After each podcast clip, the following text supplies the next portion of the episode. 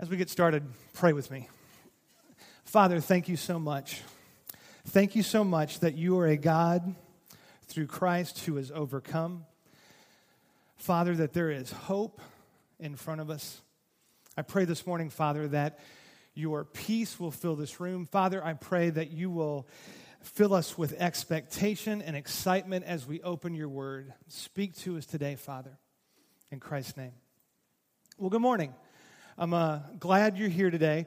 You picked a great day to be with us as Living Church as we're beginning a brand new message series this morning entitled Puzzled. And the basic idea of this series is this there have been times or seasons in your life, maybe you're going through one right now, where God's activity, or better yet, his inactivity or his silence, has left you, to, just to say the least, puzzled. Maybe you're going through something in your life right now that you never in a million years thought this was something that you would experience. This always happens to other people, and you don't understand, and you're puzzled.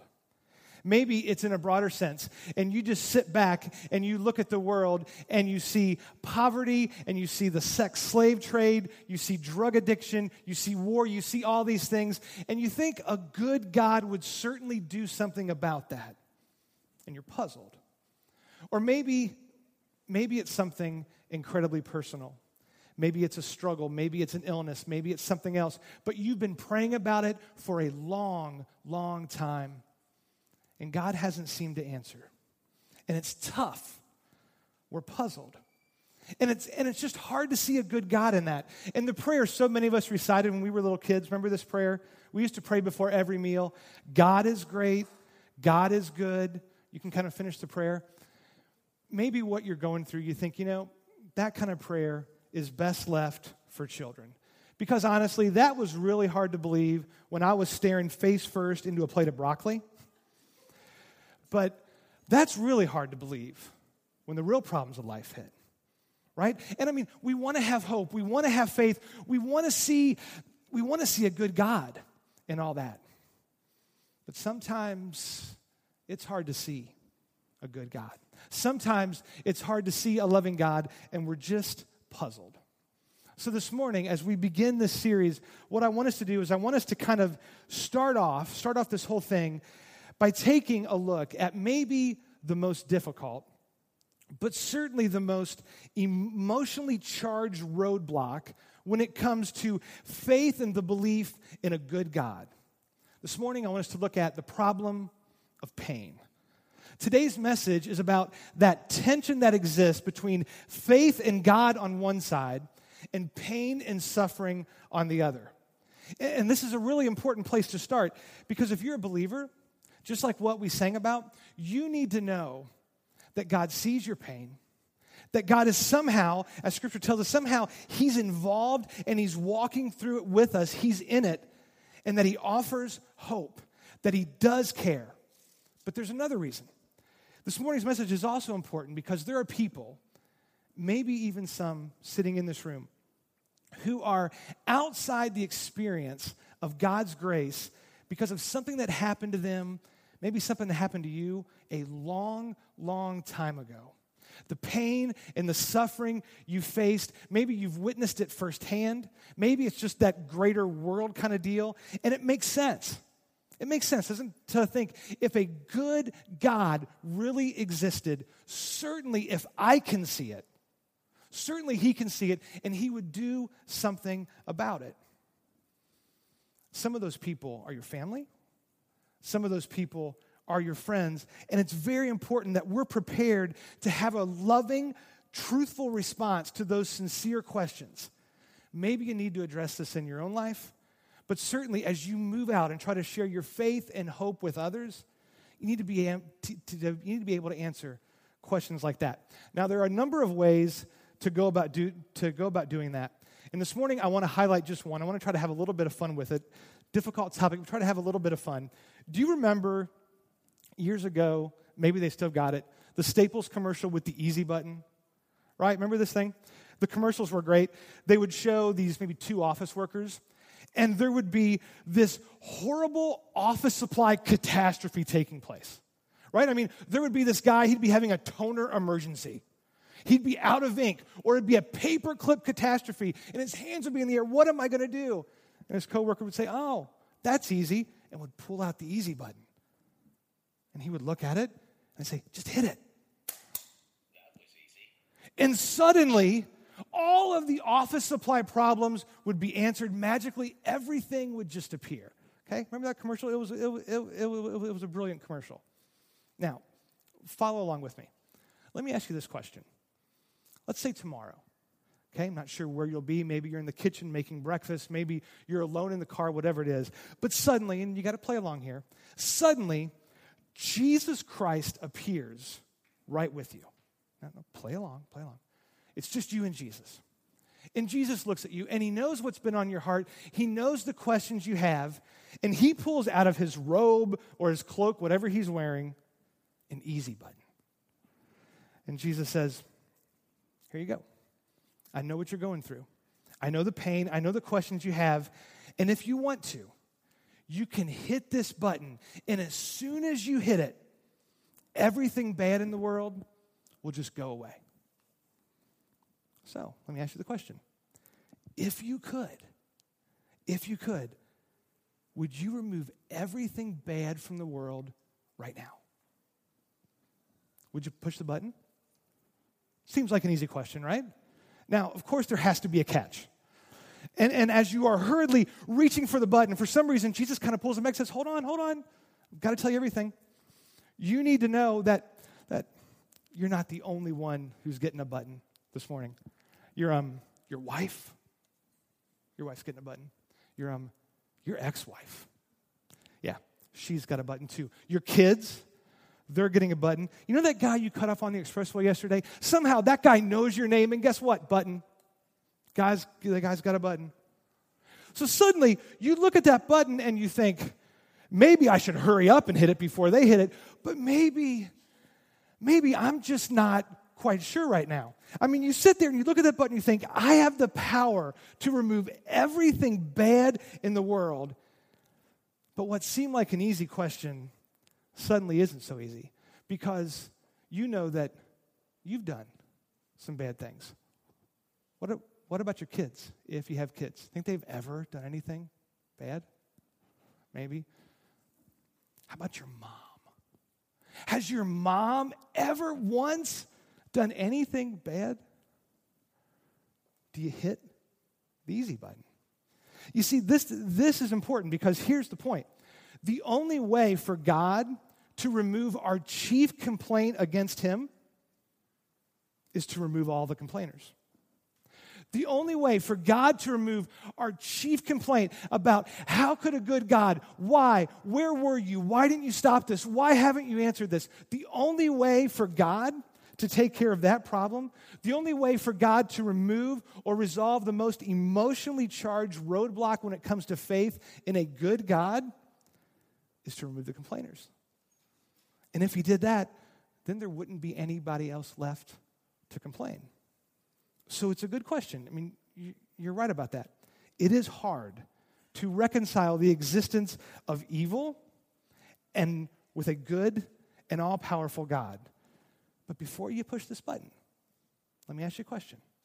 Have you or anybody you love ever done anything bad? Now, here's why that's important. If you have a good reason why you would hesitate, if you have a good reason not to do away with everything and everyone bad, is it possible that God has a good reason to? I mean, a few minutes ago, you were thinking pretty seriously when you first found out the easy button. Man, you were on that button. I mean, you almost, I saw two of you, you almost charged the stage. You wanted to hit that button. But now you've had a chance to think about it.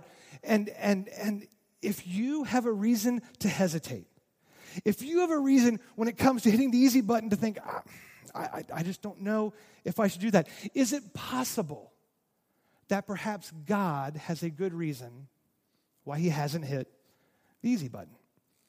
You see, if you're here this morning and you're a Christian, you already know the answer to that question. You believe that God has a really important reason why he hasn't hit the easy button. And the reason is you. And the reason is me. I mean, Christians have always believed that the reason God does not wipe away all evil from the face of the planet is because that God means because that means God would have to wipe out you. And God would have to wipe out me and God would have to wipe out those people that I care about. And Christians have always believed, and Scripture teaches very clearly, that God is incredibly patient when it comes to the problem of evil. That even though God is heartbroken and sick and saddened by our pain, that just like you have a good reason not to hit the button, God has a good reason not to hit the button. The Apostle Peter, who walked on the earth with Jesus, he also walked on water with Jesus. The Apostle Peter, who stared into an empty tomb, who Catholics say was the first pope. The Apostle Peter, whose name was synonymous with the early church. He, he wrote about this. If you have your Bibles, we're in 2 Peter chapter 3, and we'll be in verse 9. 2 Peter chapter 3, verse 9. It's towards the back of your Bible. 2 Peter 3, verse 9. Here's how it reads Peter writes this. He says, The Lord is not slow in keeping his promise, and we'll explain that promise at the end of the message. He's not slow in keeping his promise, as some understand slowness. Instead, watch this, he is patient.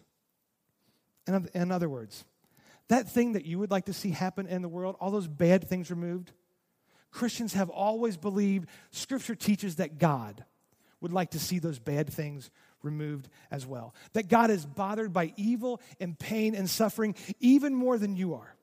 Christians believe, and this is hard to wrap our minds around, that God in his sovereignty knows and feels and experiences our pain.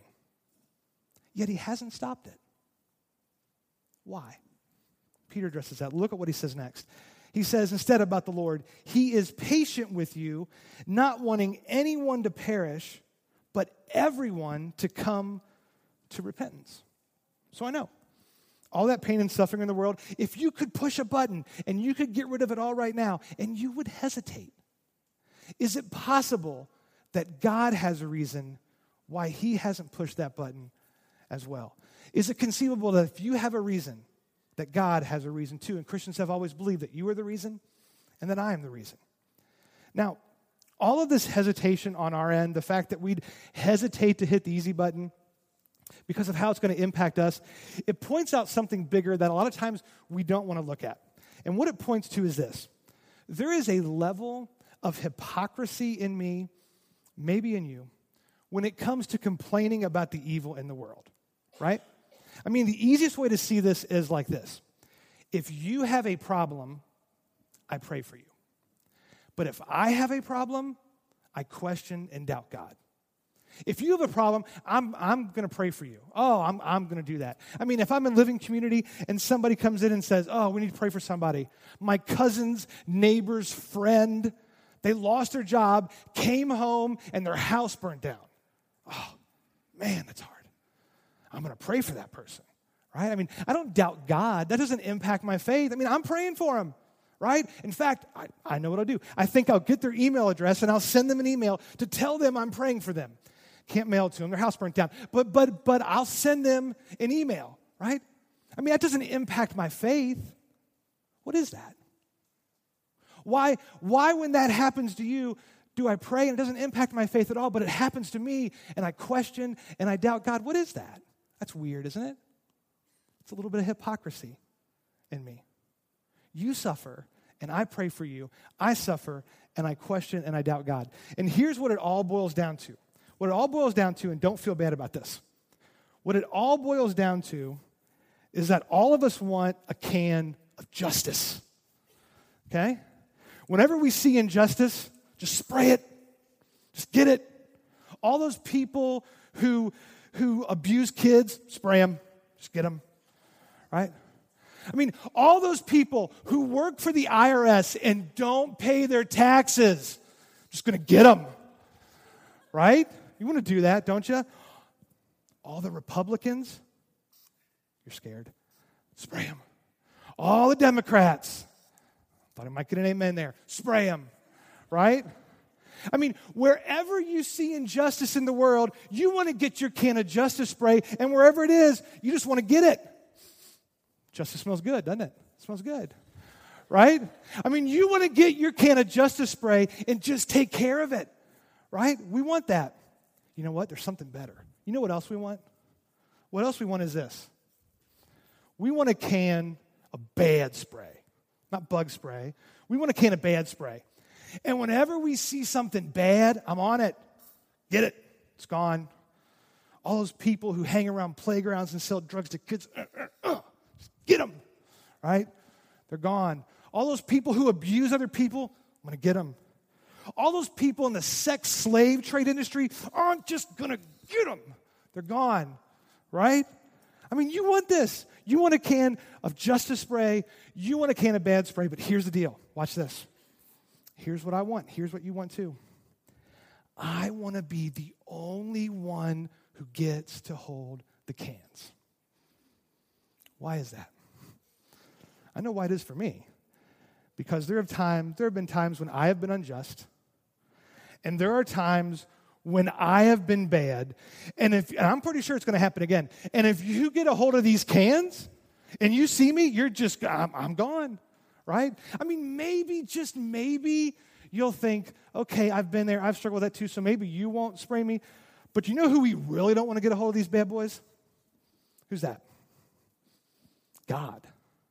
I mean, if an all powerful, holy, righteous, omnipresent God would get a hold of these, I'm not going to make it to supper time, right? I mean, God's just going to have just going to have it out with me. And do you know what it points to? You know what it points to?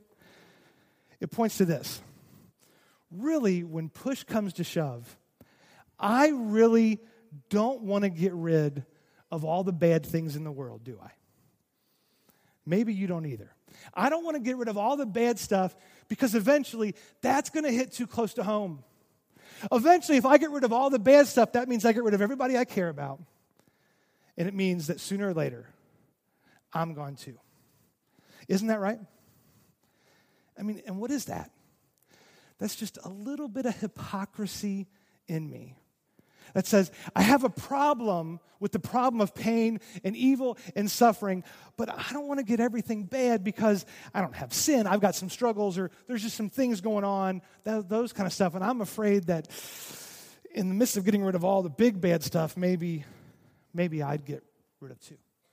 Now, all of this points to one thing that is an absolutely universal fact, whether you are Christian, atheist, religious, non religious, Buddhist, Hindu, Muslim, everybody can agree on one thing. And here's what it points to it points to this that the world is broken. Not just human beings, but the entire world is broken.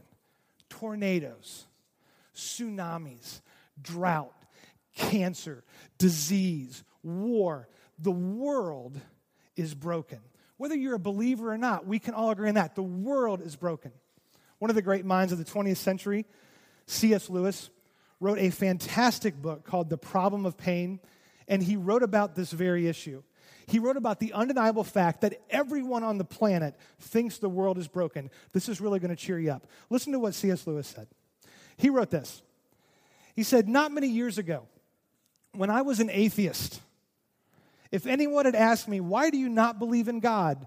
my reply would have run like this Look at the universe in which we live. By far, the greatest part of it is empty space, cold and dark.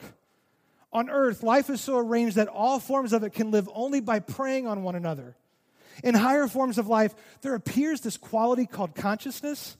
It enables creatures to suffer pain, and in pain, they mostly die. He's a happy guy. Human beings also have reason which enables them to foresee their pain, causing immense mental suffering. Reason also enables humans to inflict immensely more pain on each other. This power they have exploited to the full. Their history is largely a record of crime, war, disease, and terror. He's not done. Furthermore, the universe will one day cease to exist. All stories will come to nothing. All life will turn out in the end to have been a transitory and senseless contortion upon the idiotic face of infinite matter. I don't even know what that means. If you ask me to believe that this is the work of a benevolent and omnipotent spirit, I reply that all the evidence points in the opposite direction. By the way, happy Sunday. Right? I mean, I didn't mean to bum you out exactly with that. But it's just this undeniable fact. Christian, religious person, atheist, doesn't matter. It's obvious that the world is broken. So here's the tension. For those of us who are followers of Christ, who believe in God, and maybe this is the reason why some of you have not taken that step. Does the existence of suffering and pain and evil in the world prove that God doesn't exist? Or, and this one's more difficult, if he does exist, what does the existence of pain and suffering and evil tell you about his character? It's a huge question. It's a huge question. What does it tell you about a God who could stop it and chooses not to? I remember when our son Andrew was maybe about nine months old, and we had to take him to the doctor to, uh, to get a shot. And it is just horrible to see a little baby, a little kid, get a shot. And we go there, and poor Andrew, he is in the car and he is just as happy as he can be. And he's thinking, I'm just having another great day in paradise. People change me, they feed me. It's fantastic. I don't see how this day could possibly go wrong. I'm thinking, it's about to all go wrong. Okay? So we get there, we get to the doctor's office, and Andrew's as happy as can be. And the nurse comes in with the shot and gives Andrew the shot. And suddenly his perfect, wonderful day was over, and he's crying, he's screaming, he's beside himself. And then, and if you're a parent, you, you've had this before, he looks at me, not his mom, he looks at me right in the eyes. In his look, I, I, I, I interpreted it this way I thought you loved me. You know, I thought you cared about me. Why did you let this happen?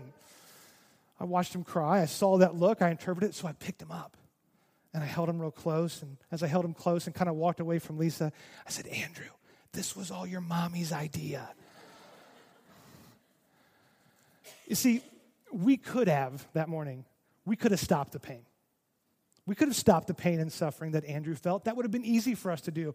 We could have not taken Andrew to the doctor. He didn't have to get a shot that day. All of that pain, all that suffering, that confusion, all that that he suffered, it could have been avoided. He didn't have to get a shot. But listen, because we knew as parents that that little bit of suffering would pale in, in comparison to the good that would happen, that he would be well, that he would better, that he would be better, that he would have a brighter future. We decided as parents that little bit of pain, that little bit of suffering, it's nothing compared to what's coming. The Apostle Paul wrote about this. Flip back a few pages in your Bible to Romans 8, and we'll be in verses 18 to 21. And this is fascinating stuff that Paul writes. I just hope I can explain a little bit of this to you. It's so good. Here's what Paul writes about this topic. The Apostle Paul says, starts off, verse 18. He says, I consider that our present sufferings, it's important to stop right here because listen, whenever somebody talks to you about pain or, or suffering, you need to know where they're coming from. You need to know that they've experienced it. And in a few weeks, if you know me and my story, I'm going to share with you my story of going through that. But the Apostle Paul here, the Apostle Paul knew a lot about pain and suffering. Most of what he wrote in the New Testament was written chained wrist to wrist to a prison guard. Paul knew about pain and suffering. Paul had been, horrible things. Paul had been left for dead many times. In fact, if you're not a believer, you need to know this. Much of, of Christianity, the Bible, much of the church took place in a context of uncertainty. The people who, who started the early church, many of them gave their very lives living out the mission that God had given them. They were acquainted with pain and suffering. So Paul says this He says, I consider that our present sufferings are not worth comparing with the glory that will be revealed in us. Hold on, Paul. Stop right there. You're telling me, as bad as things are, as broken as the world is, it doesn't even compare to what's coming next? He goes on, and this is so good. This is so good. Watch this. He says, For the creation, for the creation waits in eager expectation for the children of God to be revealed. What does that mean? This is so key. If, you, have tuned out, tune back in right here. You've got to hear this. Somehow, and I love how Paul just personifies creation.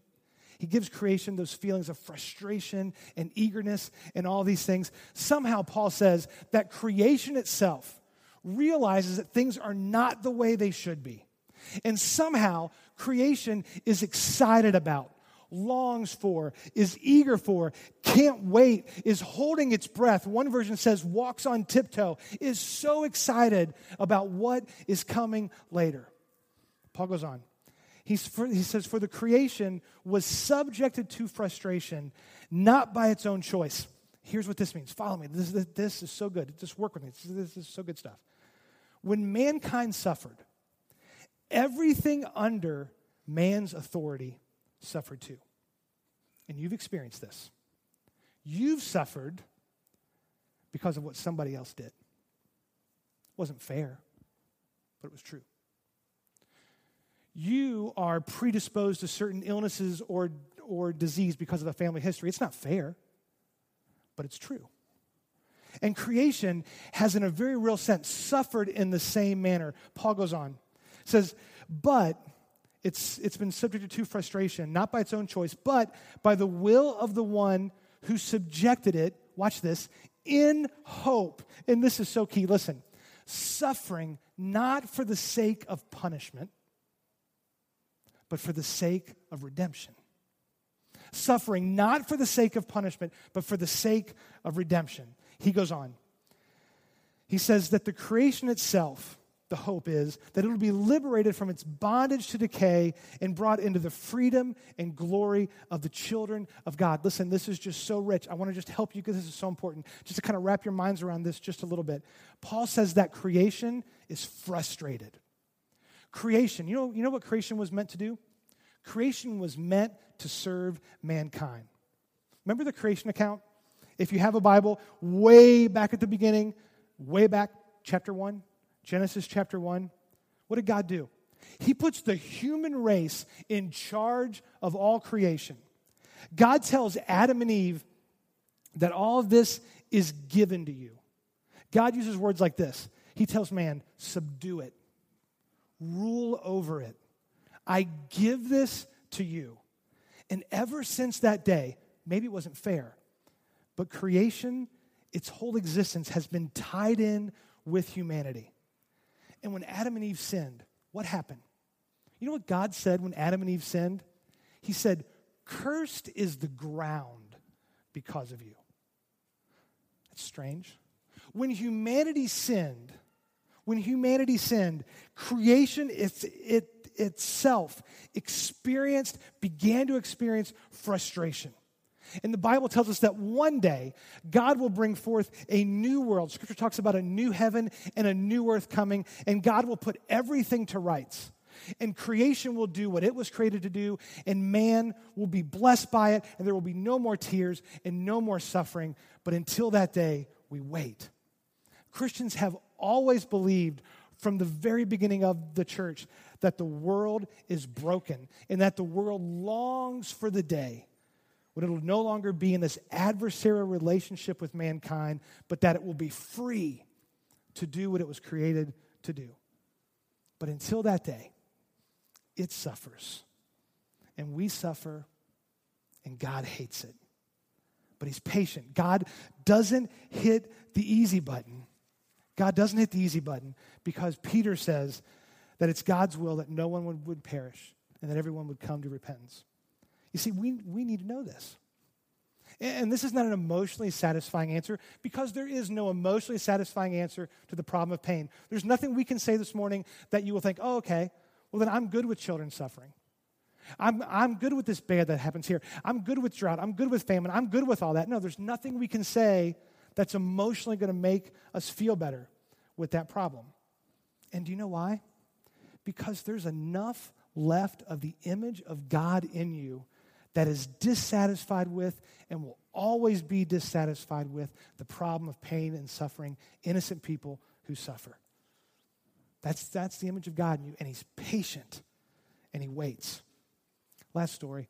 Last year, my wife Lisa and I were in Mexico on a mission trip with Back to Back Ministry. Some of you have been on these mission trips with us.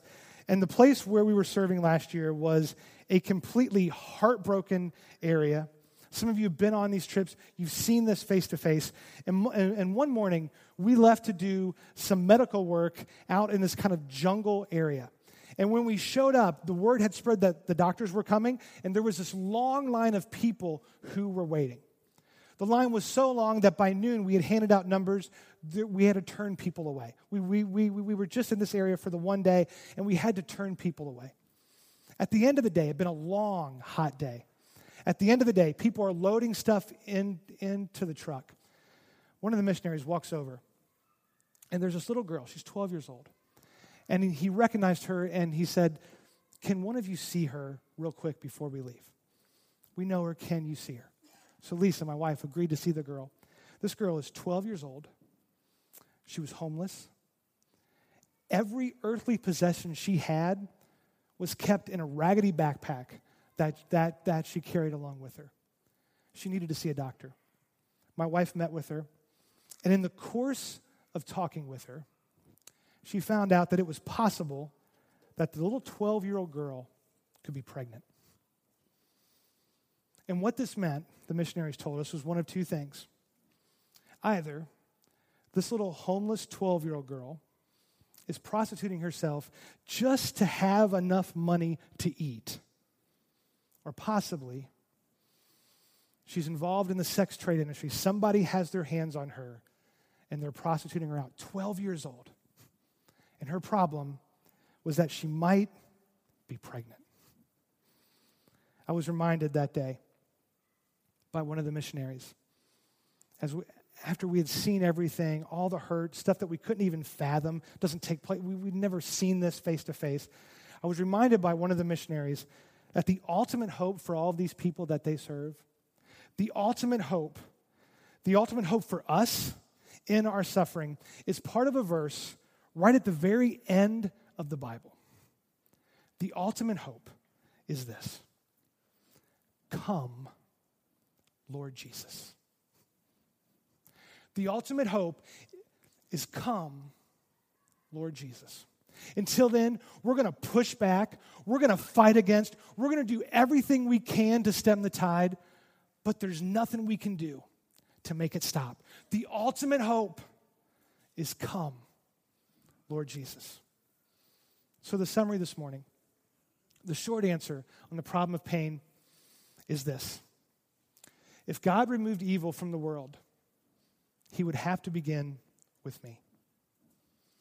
But I believe God entered this evil world through his son to forgive me rather than remove me.